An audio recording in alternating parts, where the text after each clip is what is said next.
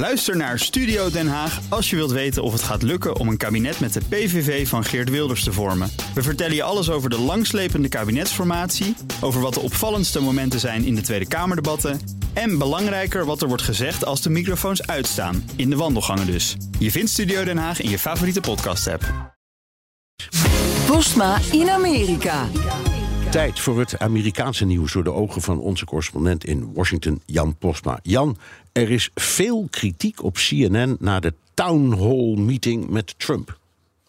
Ja, dat werd eigenlijk precies wat je van tevoren kon verwachten. Eh, Trump kwam echt met een lawine aan leugens en onwaarheden.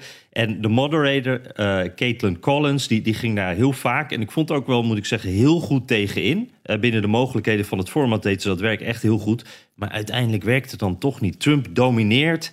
En, en kom er maar eens tussen hè, als hij maar door blijft gaan. En hij kreeg dus eh, een podium live op CNN om bijvoorbeeld nog eens uh, te zeggen dat de verkiezingen van 2020 echt gestolen zijn. Most people uh, understand what happened. That was a rigged election and it's a shame that we had to go through it. It's very bad for our country. All over the world they looked at it and they saw exactly what everyone else saw. Ja, en het uh, was voor een publiek van Republikeinen in de primary state New Hampshire. En ja, die stelden wel kritische vragen, maar die joelden en die lachten ook als Trump bijvoorbeeld nog eens die E. Jean Carroll, die columnist uh, van de rechtszaak van deze week, de, de, verkrachtingszaak, toen hij haar belachelijk maakte. Ze, ze, ze applaudisseerden ook toen Trump vertelde dat hij een groot deel van de kapitoolbestormingsgratie wil verlenen. Dus inderdaad veel kritiek, omdat Trump weer dat podium kreeg van CNN. En een van de presentatoren zei: Trump deed een aanval op de waarheid en hij zou wel eens gewonnen kunnen hebben. Ja. En nou ja, Ja. om de kijkcijfers. Ja, om de kijkcijfers. Nou ja, daar komen we direct misschien nog even over te spreken. Want het, ik vond het wel wat hoor. Die Caitlin Collins, die, die jonge vrouw van CNN... die in het verleden ook al ontzettend vaak de, de, de degens met hem had gekruid. Ik had het niet gedurfd. Jij wel? Nou, nee, ik zat ook te kijken af en toe met, met samengeknepen billen. Ja. Maar ze bleef echt overeind. fanta- en ze bleef tegen Ja. hem ingaan. Echt Ja. heel gefocust, heel knap. Nou schrikt niemand van een liegende politicus... maar congreslid George Santos maakt het wel heel bond. Die is gearresteerd. Ja, we wisten al dat hij zijn hele cv van werk tot school... tot zijn afkomst bij elkaar heeft gelogen. Tot zelfs Eh, misschien zijn was- naam. Weten we ook niet zeker, hè?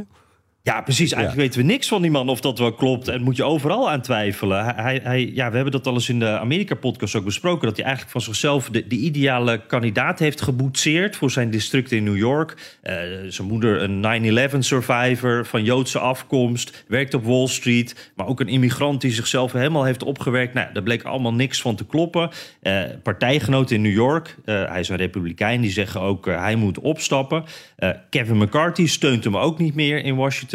Maar uh, nu is er toch echt, uh, echt wat een, een, probleem voor hem. Want hij wordt nu vervolgd omdat hij op allerlei manieren fraude heeft gepleegd. Hij gaf volgens de aanklager campagnegeld uit aan zichzelf. Deed nog veel meer foute dingen. Zo kreeg hij bijvoorbeeld ook 20.000 dollar aan coronabijstand. Terwijl hij gewoon een baan had. En daar heeft hij niet echt een goede uitleg bij. During the pandemic, it wasn't very clear. I don't understand where the government's getting their information, but I will present but my prosecutors facts. say that you got over. Excuse me, prosecutors say that you got over twenty thousand dollars in unemployment benefits, sir. How is that acceptable? Ma'am, like I said, my employment was changed during the time. I don't understand where the government's coming from. I'll present my defense. And one last Ja, ik uh, snap er eigenlijk helemaal niks van. Uh, dat is zijn, uh, zijn, zijn verweer. En een mooi detail hierbij, Bernard. Hij wordt dus onder andere beschuldigd van... hoorde je net, uitkeringsfraude tijdens de pandemie. Deze week gaat het congres stemmen over een wet... om uitkeringsfraude tijdens de pandemie aan te pakken. En weet je wie een van de initiatiefnemers van die wet was? Ja, het zal niet waar wezen, Jan. Het is echt waar. Ja. Santos was dat zelf. Ja. Geweldig. Oké, okay, Republikeinen hebben ondertussen het liever over iets anders. Die kwamen met een update over hun onderzoek naar de Bidens. Ja, en daar zitten heel grote beweringen in. Als je ze hoorde deze week, dan is het echt helemaal gedaan met president Biden. Uh, de Biden zou voor minstens uh, 10 miljoen aan betalingen hebben ontvangen van Chinese en Roemeense geldschieters. Maar het probleem hierbij is.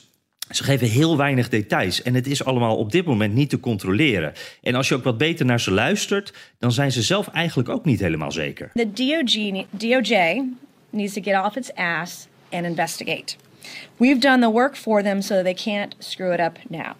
If these allegations, any of these allegations are proven true, then someone with the last name Biden needs to be charged, prosecuted, and maybe spend a little time in prison to take to account and responsible for the actions they've taken today. Ja, harde woorden. Biden of een van de beiden moet de gevangenis in. En uh, de justitie moet zijn werk gaan doen, want wij hebben het voorwerk al gedaan. Maar wat ik ook hoor, uh, we hebben dus beschuldigingen die, uh, als ze bewezen kunnen worden, heel zwaar zijn. En justitie moet dat bewijs nog maar gaan leveren. En wij hebben het er al zo aangeleverd dat ze dat eigenlijk niet kunnen verprutsen. Maar wat die bewijzen dan zijn, die noemen ze niet. Nee. Uh, met andere woorden, die hebben ze helemaal nog niet, volgens mij.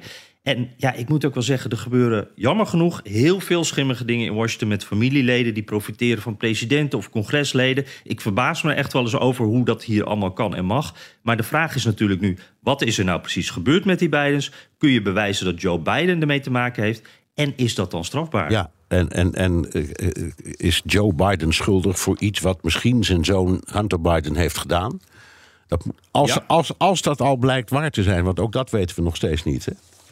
Nee, precies. En, en de, Republikeinen die maken daar, daar, echt één persoon van. Als de zoon het heeft gedaan, dan is Joe Biden ook de pineut. Eh, terwijl ja, Hunter Biden heeft geen, uh, geen, geen taak in het Witte Huis. Heeft geen taak gehad in de campagne. Dat is echt iemand die er eigenlijk niet bij hoort. Dus ja, er moet echt wel een link met Joe Biden zijn... om dit ook uh, een probleem voor Joe Biden te maken, zou je zeggen. Maar ja, Republikeinen blijven gewoon met modder gooien... en hopen dat wat blijft plakken. Dankjewel, Jan Postma.